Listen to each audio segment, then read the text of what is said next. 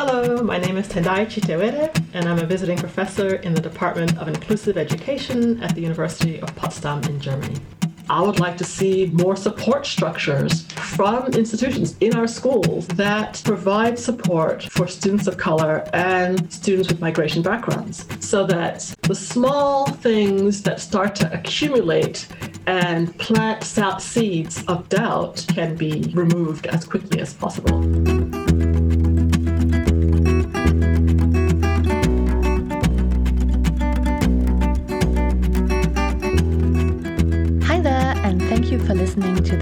Episode of the Researching Diversity podcast. I am Charlene Pevetsch and I am a PhD student in the Inclusive Education Department at the University of Potsdam. And I'm Miriam Schwarzenthal and I'm a postdoc in the same team. And we will be your hosts for this episode. So, for our listeners, what can you expect in this episode? Uh, we talked with Tendai about uh, proactive inclusion in environmental and educational institutions. And related to this topic, we actually also talked about the importance of mentoring and of creating an environment for valuing racial and ethnic diversity. And Miriam, what did you like the most about this episode with Tendai? I think what I really liked is that Tendai really adds a different perspective and expertise to our podcast. And most of us are doing research in the field of psychology and education, but she works in the field of geography and environment. And I think that was really new and also very interesting to me. And what about you? What did you like the most? Oh, I do agree. So I think that on the one hand, I appreciated the perspective she's sharing, um, particularly on the side of the research field she's working in. And regarding the article she brought, the whole concept of environmental justice was new to me, actually. And on the other hand, I want to add that I highly value her perceptions and her experiences as a black female researcher. So I think that her expertise on mentoring and the representation of educators of color are highly relatable to researchers of color and scholars of color. As always, you can find the references to the studies that we mentioned in the episode on our website. All right, let's start with the episode. Welcome, Tendai, and thanks for being with us today. As in every episode, we will start talking about the past. All three of us are part of the same research group in the Department of Inclusive Education. And of course, we will talk about several different topics today, but maybe let's start with a general question on why you became interested in the topic of inclusion, Tendai. Yes, so um, that's a good question. I've always been interested in inclusion and I've always been interested in um, social justice and although my career started out in environment and environmentalism and environmental sustainability, there was a lot of overlap uh, and a lot of common themes between how we address environmental problems and how we address social problems. And inclusion is important to both of those topics. So, in my early work on environmentalism and environmental sustainability, I discovered that well meaning people who were trying to solve very important problems were not inclusive. And some of the problems we have difficulty solving relate to our inability to recognize other people and other types of problems and experiences that go beyond our own our own um, experience. So, uh, if we don't have the experience of um, being in a particular climate or having a particular social economic status or having a different cultural heritage, we may not understand the solutions that are needed to solve problems in those particular communities, in those particular spaces. So, um, inclusion is important to solve problems, to solve complex problems.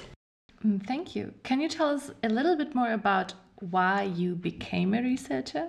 Yes, so since I was a kid, I've always loved science. I've always loved discovering new things. I've been a very curious child. I was a very curious child. I spent a lot of time asking why questions. So if you can think of the child in your life who's always asking why, why, why, that was me when I was a kid. And I enjoyed doing experiments informally at first, but um, when I was in school, I enjoyed science classes, and I enjoyed uh, discovering new, new, um, new solutions and new ideas. Um, and then so I started out uh, studying hydrology and ag engineering and um, water resources, and I discovered that although I really enjoyed the science and I really enjoyed um, sort of being in the ground and wading in, in ponds and rivers, a lot of the problems that we face uh, as a society relate to people and human behavior. So a lot of the problems that exist relate to how we as individuals attempt to control nature, control other people, how we uh, attempt to hold on to power. Uh, the, the structures that support inequality um, are often at some of the, pro- the, the roots of the problems that we face as a society. And so, in order to solve environmental problems, it was important for me to understand human beings and human behavior. And so that's how I came to um, study sustainable communities and um, how I'm now applying some of the skills from that study to looking at the, the experience of teachers of color and teachers of migration background um, in Germany. And uh, like doing your path of getting into research, would you say that along the way you had specific role models or like what encouraged you to actually go into academia or how did you actually manage to end up being a researcher? Yeah, that's that's another good question. Um, so on the issue of role models, absolutely. So it was really important to me um, that it was really important to, for my career that I found or I was found by colleagues and professors who cared about what I was doing, who noticed that I was curious, who cared that I wanted to spend time um, asking questions and that I was inc- inquisitive. Um, I think it's very easy to to be overlooked. I think there were times in my in my schooling where I felt invisible, and so it was this it was the individual professors who who noticed and reached out and said, "Hey, Tendai, I noticed that you're interested in this. Would you like to consider something, you know, some additional readings or some additional um, projects?" And and that made a difference. So there are individuals in my life who who really um, made a difference and encouraged me to ask the kinds of questions that I cared about. Um, so that was really helpful and, and very important. Um, I have a lot of things that I care about and that I'm curious about. And so this allowed me to, uh, this flexibility allowed me to identify um, areas that were not necessarily heavily examined. Uh, at, at, the time that I did my, my original Eco Village research, there were very few studies uh, in these particular communities, and there were no studies where people were asking questions about whether these eco villages were even viable. And so, having mentors who encouraged me to ask these kinds of tough questions and, um, you know, just having the space to explore unexplored topics, I think was was was really exciting for me. What I really appreciate is the thought you shared with us on the importance of being seen and being heard. I think that's super important and so interesting. And I want to connect on that or connect to that. Have there been challenges too along the way on becoming a researcher on the one hand, and also as a scientist of color in academia in general on the other hand? Yes, that's an excellent question, and it's it's incredibly relevant, and it's one of the questions that I'm exploring in my current study in Berlin um, and Potsdam. Yes, um, when I was an undergraduate student, I was the only black student in my major, and I may have been the only black student to graduate from that program at the time that I was that I was studying. Uh, so it's very isolating, very lonely, and and it made me question whether I belonged there. If nobody else is there and you're the only one, you start to look around and say, I don't know, is this the right place? Um, and so I often I recall sort of these these doubts that crept into my mind often whether uh, that was the right place for me, and uh, my love for science and my, my love for, for the work I was doing uh, helped me persist. But the support that I got from professors and my colleagues was really important. It allowed me to to stay and to persist despite um, some of the, the, the, messages I got. Um, yes, I, I did think that as I got further and further into my career, I would experience fewer incidences of racism and feelings of exclusion. But that did not necessarily go away magically. It took different forms. And I think it's still it's still a challenge. There's so few of us that I think people still see it as a novelty. I have students in my classes who tell me that I'm the first black teacher they've ever had, the first black professor they've ever had. And I think that's unfortunate. I think um, it hurts. It hurts all of us. It hurts the students certainly. They don't get a lot of different perspectives from culturally and through experience and through the, the lens through which we ask questions based on our our experiences and our interests.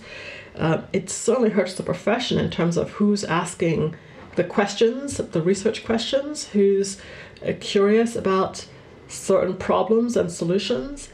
Um, and I can say that my my personal experience of feeling excluded has driven me and motivated me to examine how we can create more inclusive spaces in both the teaching profession and the environmental science profession.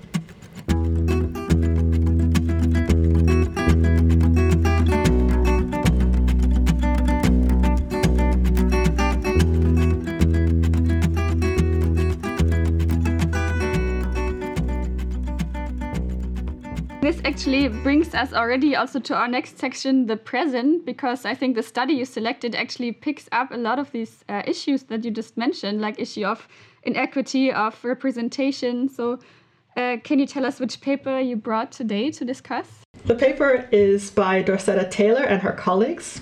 It's a 2019 uh, publication and it's called Diversity, Equity, and Inclusion and the Salience of Publicly Disclosing Demographic Data in American environmental nonprofits, and it's in the journal Sustainability.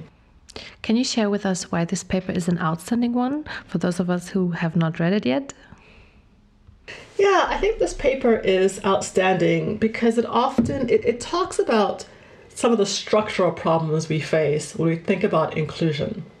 So, Dorceta Taylor has spent the last several uh, years looking at institute environmental institutions, environmental nonprofit organizations, um, and really looking at the, the composition of leadership in those organizations. So, back in the 90s, environmental justice organizations, made up primarily of uh, people of color, confronted the big 10 environmental organizations and said that those organizations were excluding issues related to social and environmental justice. And so, since the 90s, there's been heightened, heightened interest in um, understanding these institutions that have historically been uh, white and male led. And so, despite decades of understanding structural racism and structural inequality, we still see through this paper, through the data this paper collected, we still see that environmental organizations, environmental nonprofits, um, lag behind in in um, diversity and representation. This particular article, I think, is innovative uh, and creative, which is one, one thing I like about Dr. Taylor's work She's getting at the problem of inclusion indirectly by looking at organizations that decide to reveal the demographic the demographic makeup of their organization. She's asking which nonprofit organizations reveal the race and ethnicity and the gender of their employees but also of their board members. So, why is this important? I think the study is important, first of all, because it, it presents a large amount of data. Um, but it's important because it helps us jumpstart the question about inclusion. What does it mean to be inclusive? It's one thing to say, yes, we support inclusion, yes, we support social justice, but are you doing things? Are you actively doing things to be inclusive?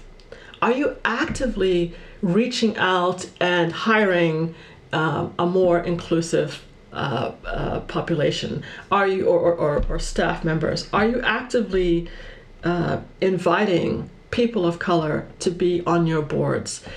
Um, and I think this is really important. I think this, this has implications for other disciplines and other fields. If we say that we care about inclusion in education, what are the things that we're doing to actually meet that goal? And collecting data, baseline data on where we are so that we understand the degree of the problem is really important so that we can build on it. Um, if all the board members are are not representative of the community, then then that presents a leadership gap. Uh, so I think that the paper really gets us to think differently about how we measure and how we value inclusion. And in the paper, I remember reading that I think only 2.1% of these organizations actually uh, reported data around race and ethnicity. And that's a very, very small number. So I was actually also a bit astonished to uh, read that. And why do you think uh, this number is still so, so low, even though for years now people have advocated that it's important to assess this type of data? Yeah, that's a really good question. And the paper doesn't get into why these organizations choose to report or not. Um, but I, I certainly my my thought is revealing your demographic information could be a point of pride to say, you know, we are moving in this direction. We are moving towards a more equitable staff and a more equitable board.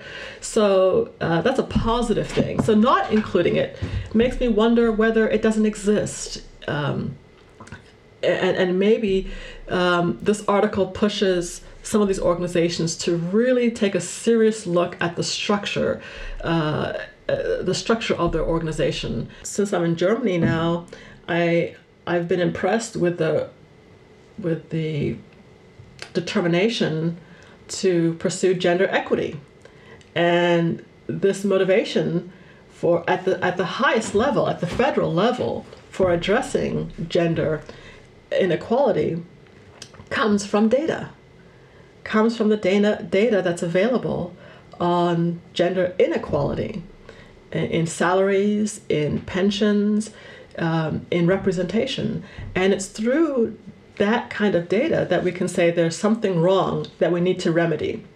And so the same thing goes for um, environmental organizations or for uh, the teaching profession. Once we have a, a, a, once we can see the data that shows vast inequalities, we can start to solve the problem. And I think that this paper moves us in that direction in a in a innovative uh, and creative way.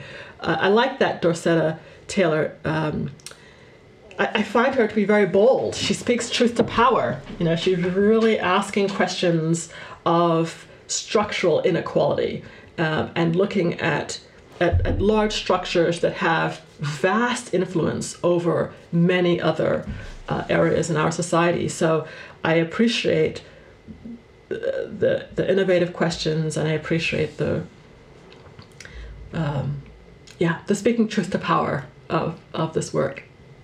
I would like to connect that with a specific approach or theory which is named environmental justice. That framework of environmental justice was new to me actually, as I'm coming from a different mm-hmm. field. Mm-hmm. So, what is environmental justice? Mm-hmm. And maybe also, how can that be achieved? Can you somehow mm-hmm. connect that to the paper you shared with us today? Environmental justice is bro- defines the environment broadly, and often using Dana Alston's uh, definition of the environment as a place where we work, live, and play. And environmental justice is the theory that everybody, regardless of race, ethnicity, socioeconomic background, migration background, that everybody has the right to a safe and healthful environment in where they live, where they work, and where they go to school, where they pl- play, where they worship. And environmental justice is the counter position to environmental racism. And environmental racism is the reality that people of color and low income families live near polluting industries. So if you were to think about your community, think about your city, and think about where the landfills are, think about where the polluting industries are, where the major transportation hubs are, those are in areas, those are mostly in areas where people of color live, or poor people live. And environmental justice says that is fundamentally unjust and needs to change. So, environmental justice scholars have argued that um, the laws and the policies that protect people from pollution and environmental harm need to be enforced in all communities so that the laws preventing illegal dumping, I'm working on a paper right now on illegal dumping, and we see that in parts of California, illegal dumping laws are not enforced in East Palo Alto, in, in poor communities and in communities of color. Uh, whereas illegal dumping is enforced in other predominantly white communities. So um, uh, the work of this paper and the work uh, of many environmental justice scholars uh, is to recognize that equity and inclusion is related to how fairly people's lives are affected by environmental harms like toxins and cancer causing pollutants, as well as the lack of environmental amenities like parks, green spaces, gardens, uh, etc. We may have talked about this before, at least a little. So I want to know how is this paper also addressing intersectionality? I think that this is important because intersectionality is highly relevant, but also because yeah. of the examples you shared with us. Mm-hmm. Yes. So as a woman of color, intersectionality is incredibly helpful. It's been it's been a very helpful concept for people to to start to grasp because one cannot separate their gender and their race and their social class. And so you have these experiences that collide and create uh, very specific kinds of social inequality uh, and social injustice.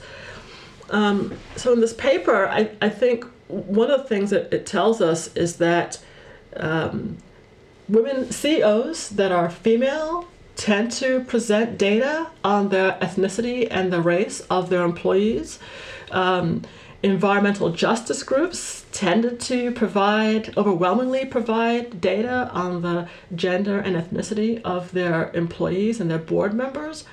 That um, I think who we are and the experiences we have has helped us bring questions around inclusion to the top of the of, of the agenda. And so if we have more women as CEOs, if we have more people of, of color as CEOs, we start to see that issues of inclusion start to become start to come to the surface and start to become discussed um, at, at higher levels. There's there are other studies that show that when you have people of color on search committees, for example, then the applicant pool and the potential candidates for a position start to become more diverse. Um, whereas if you only have um, one particular ethnicity, um, if you only have white male on a search committee, you, you tend to see a lot less diversity uh, being considered. So it matters. It matters not just from an equity perspective, but um, inclusion matters uh, both from an equity perspective, but also from um, the perspective of addressing problems, solving real real problems, problems that that that are found in the social and environmental fields. Yeah, I think, I mean, there's also a lot of research showing that more diverse teams also tend to be more innovative, right? Like to be Absolutely. sometimes better at problem solving. So that's also a good argument for actually increasing diversity in organizations. That's right. The problems that we face as a society are tremendous, and they're going to take a lot of um, innovative solutions. They're going to take new ideas and they're going to take experiences that people can bring to the table. They're going to take, uh, it's going to take uh, really a global effort to solve these global problems. And any organization, whether it's government or nonprofit, needs to recognize that we are, in fact, stronger and we are more innovative the more diverse we are. And it's more fun right? There's studies, like you said, that it's more fun to work in diverse groups, um, and it's motivating to be around um, people that have different experiences and can contribute differently to, to solving problems. This is the wave of the future. I would like to connect that to your current work and the study you're working on. So, mm. and, and I think you have also mentioned your mentor in the beginning. So, how important are role models, our mentors, our maybe teachers as mentors, and mm -hmm. can you connect that to your own research? Mm -hmm. Yeah, so um, I, I think mentors and teachers are really important. Um, I think mentoring is one of the primary roles that I have as an educator. Uh, is to support my students in their own in the development of their own ideas. I think as teachers we have a very important role in society because we show our students what is possible for them, what is possible, how they are part, how they contribute to the larger problems that we're facing, how their learning is part of a collective um, understanding of problems and a collective effort to solve some of those problems. So I think I take mentoring very seriously as a teacher. Um, and I recognize that in my own in my own learning, my mentors played a very important role for me. Um, in fact, it's one of the uh, bits of advice that I have for for current students is to find a mentor, to find a teacher who supports you and the work that you're interested in doing. This is this is really important.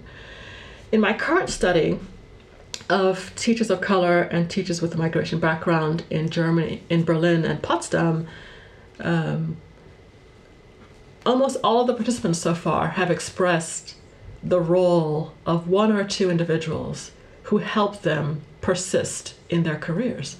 And I think this is really powerful. Um, that for for teachers of color and teachers with my teachers with migration background, having having a mentor or a role model who could show them what their potential what their potential is made a difference for them and it, it helped them choose the right path or a path that was right for them. And um, I think I think that's important. I, I, at the same time I think that we need to have a system in place so that teachers who are harmful to students of color or students with migration background are somehow held accountable that we don't um, we don't expose our young our young scholars and young students to harmful experiences in the classroom that can make them question their self-worth make, make them question their value to society so I think we need to have strong mentors, and I want to encourage all those mentors out there that that, that it's working and students really uh, value this in small and large ways. Um, uh, but I also think it's important that we recognize that some teachers can cause harm in the classroom, and so we need to be able to to address that when it when it happens. Um, I think sometimes people think mentoring requires vast amounts of time and vast amounts of resources and money, but my experience is that it doesn't necessarily require a lot of time or money. Uh, being a mentor can be as simple as complimenting one of your students who's doing a good job and just let them know that. If a student, if one of your students got a good grade on an exam, tell them. Um, or if they didn't get a good grade, let them know that you care and, and, and offer help and offer um, to support them. I think uh, if a student has sort of started to draw back from the classroom, I think that a teacher who approaches them and says, Hey, I noticed you, you haven't been speaking up as much in class anymore. Are you okay? I think these kind of small acts can go a long way in making us feel uh, that we belong, that we're not invisible. And I think this applies in the classroom, but it also applies throughout our lives that um, that we show that we care. And I think in both of my both of my professions, in my in my in my work on environmentalism and in my work on well social and environmental justice, I think one of the central issues in both of those areas is is caring, is is empathy, is recognizing that we need to address our environmental problems because real people and real lives are at stake if we don't. And same thing with social problems. I think we need to affect social change because they're real people and real lives who are affected by that. And um, so I think I, it's important for me to remember that caring is is really important for, for solving some of the problems that we face.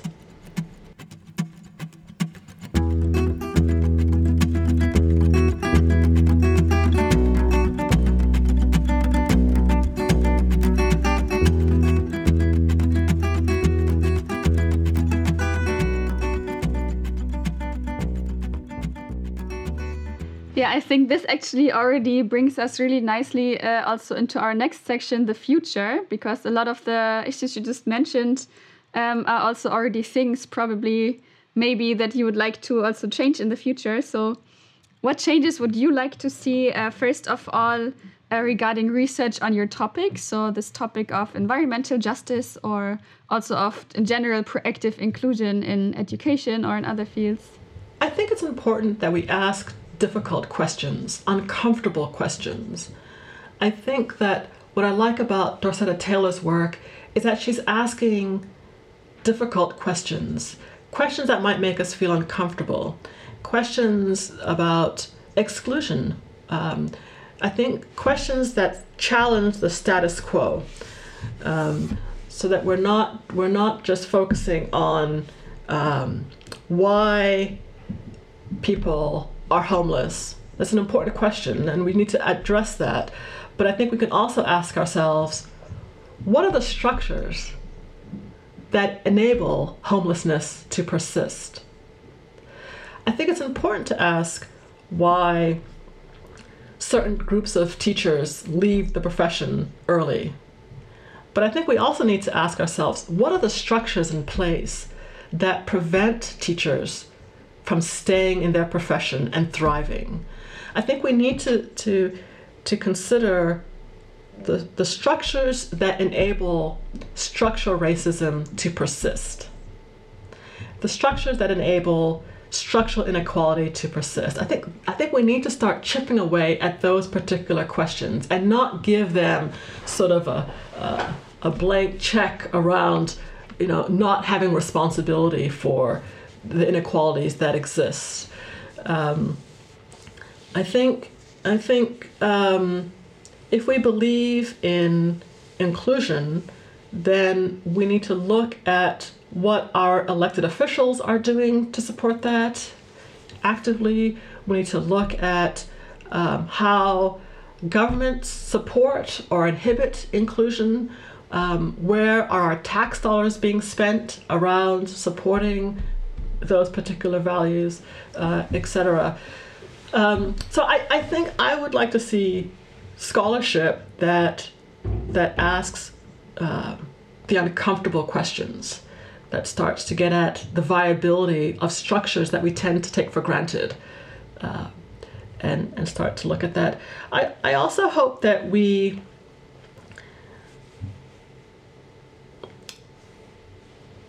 that we are more inclusive, that we proactively think about how to be inclusive. It's one thing to say that we support social justice, it's another to actually actively think about what we can do. It's not going to happen by itself.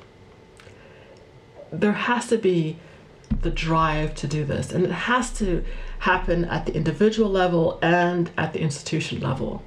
Um, so, for example, one thing that I'd like to see more of in the future is I would like to see more support structures from institutions in our schools that provide support for students of color and students with migration backgrounds. So that if a student is feeling insecure or has has a negative experience is being bullied that there's a place for those students to go and and and some kind of remedy to happen so that um, the small things that start to accumulate and plant seeds of doubt can be can be um, removed as quickly as possible. And and that applies not just at the school level but I think also at the um, you know in the workforce as well. I think we need to see more proactive measures for inclusion and more protective factors when people feel excluded or or uh, discriminated against. You've shared some of your thoughts on the value that lies in diverse teams and that lies in being surrounded by people with different perspectives. And I want to go a little more into detail there and ask for your opinion on embracing diversity. How can we embrace diversity? And I mean not on a superficial level, but I mean on how can we embrace diversity for real? Mm-hmm. Yeah, that's a really good question. I think it's important to embrace diversity for real. Um, and I, I think the way to get there is to start to surround to surround oneself with people and experiences that are different than the ones that you've had. Um, I think one could start reading books by authors of color. One could start um, paying attention to opinion pieces by people of color. Uh, one could start to think about who you sit next to on uh, in your in your class or on the train. Just little things that bring us physically closer together, I think, can make can make a tremendous difference. Um, who who are our friends and and how do we relate to um, to people of color? how how do we create inclusion within our own social circles? Yeah, um, I think I think there's a danger in talking about inclusion and diversity in a theoretical sense, but then having it all fall apart when we go home. So um, I think that. Uh, yeah, finding ways to, to get to know the person of color in your in your office or the person of color at your school or the parents of the children um, uh, in your school. I, I, think it takes it takes a proactive step um, in, in in reaching out to people who are different from us, uh, whether it's by race, ethnicity, or social economic status, or um, you know national origin, I, I, think making a personal effort to reach out to people who are different is really important. Not only that, it's fun. It's fun, my gosh. I mean, you know, we see people really enjoy eating um, different types of foods. They enjoy going traveling and visiting different parts of the world. Um, we're more alike than we are different. Visibly, we might we might look differently, but we share a lot in common. And I think um, I have a diverse group of friends, and I have a very group, a very diverse family, and it's been absolutely wonderful. Um, and I learn a lot all the time. I can't take things for granted, um, but as a result, it's been a very positive, positive experiences. And I know others who had positive experiences um, you know, being in diverse environments. So I think, I think we need to to celebrate that and embrace it. You used words like uncomfortable, encourage, innovative, challenging status quo. So I wanted to ask you do you, do we need courage to do what Dorceta Taylor does, does what you do, what we do, mm. with who we are and what we want to become in academia and school and society? So I'm yeah. thinking a lot about pushing boundaries on different levels. Yeah. But yeah, that's a really good question. The courage, I think, that I'm that I'm thinking of relates to not being inhibited to ask those kinds of questions. So I think that there there can sometimes be these nagging questions about whether or not our contributions are valuable or whether or not the questions we're asking make sense or if there's a place for them. And I think I think it's important that we find people who support the work we're doing so that we can freely ask our questions and not feel inhibited by what others might think or what others are doing, that we feel empowered to ask the kinds of questions um, that we have. I think the more the more we see people like us asking tough questions or engaged in in in certain fields, the more empowered we feel the more we, we say, yes, I can do that because there's somebody who looks like me doing that.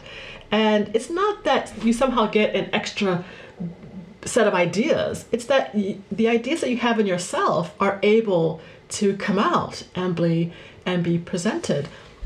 So I think um, having, being validated in the kinds of questions that you have, in the innovative things that you're thinking about that you don't see in the literature, that you don't see at conferences, I think is really important. And I think mentors can help students see that their ideas, while different than the status quo, are really what's needed. Um, and this is what this is what I think is important about diversity is that people bring very different questions to the table based on their lived experience based on their personal interests uh, and based on the kinds of things they think are important. Um, we often think of our work as purely objective, but the very questions we ask in research are tinged with our personal biases, right? We ask one set of questions and not another. Well, how did we choose that difference? All right, there are all kinds of things that go into the kinds of questions that we ask. And so by having uh, a more diverse group of researchers, we start to see different kinds of questions come to the table. We start to see different kinds of issues come to the surface, um, different kinds of questions, different kinds of uh, research uh, uh, proposals. Uh, and I think this is the value that inclusion has, that we really start to see different ways of, of, of thinking about the world from these different perspectives. And, and that's exciting. It's exciting because who doesn't like to read you know an innovative study that takes a different approach to to solving a problem? So one final question. How do you stay motivated in your job as a researcher? Mm. yeah that's a good question. And i thought about this a little bit because i read it ahead of time. Um, you know I, I i think honestly sometimes it's very hard to be a person of color in academia. Um, and it's very hard to persist. And it feels that it feels like there are a lot of moments. There have been a lot of moments in my own career where I felt that um, I would not continue. And and so, this question of how I stay motivated, I think is really important because I often feel that I can be swimming upstream and this is exhausting. Uh, I do believe in my work and I do believe very strongly in the kinds of questions I'm asking and the value that this has to the conversation. And so, um, just the process of being a person of color in academia um, can feel like all the work. that could just be like all of work just existing at this in this condition. So staying motivated is really important and I think I think one of the things that has kept me motivated is seeing a, a young generation of scholars excited to pursue their own careers, excited to ask their own set of questions. This really motivates me that that I can have a role in supporting junior scholars in in their pursuits. That uh, I'm I'm very motivated by the possibility that scholars who come after me won't have to deal with the kinds of challenges that that I have been faced with and, and my other colleagues have been faced with. So being able to affect change for the next generation of scholars is really important to me. Um, and so that keeps me motivated. Uh, I'm very motivated by the research that's coming out by scholars who are asking innovative questions. Um, I'm always encouraged when I see more scholars of color, when I see that that the the um, that non people of color are also recognizing the need to to um, address inclusion that people of color are becoming less invisible and the challenges that we face are becoming less invisible and this is motivating that we are i feel that we are moving in the right direction. It's it's a long struggle but we're moving in the right direction and this this is motivating um, and then on a sort of practical everyday sense um, i think i'm motivated by my research I, I i i love what i do and I love, I do qualitative research. I like talking to people about their experiences. I'm motivated by um, my social circle. I've got wonderful colleagues and wonderful friends, especially here in Berlin, and this is highly motivating.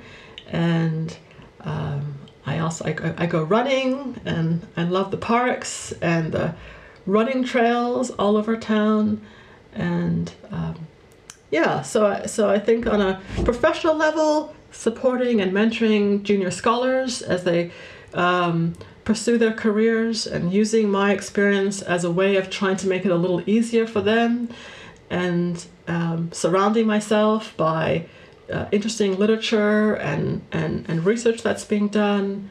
Surrounding myself by supportive colleagues and friends is really is really motivating, and then on a personal level um, yeah, I love to run and, and breathe fresh air and and just clear my mind uh, in the Tiergarten.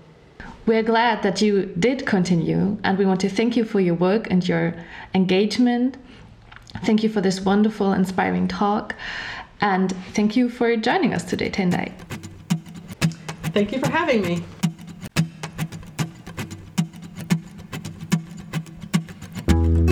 Want to thank Minor Revisions for the music, Lotte Koeman for logo design, and Zainab Alpai for artwork. Make sure to visit our website for bonus materials and to follow us on social media at Researching Diversity Podcast. Stay tuned and talk soon.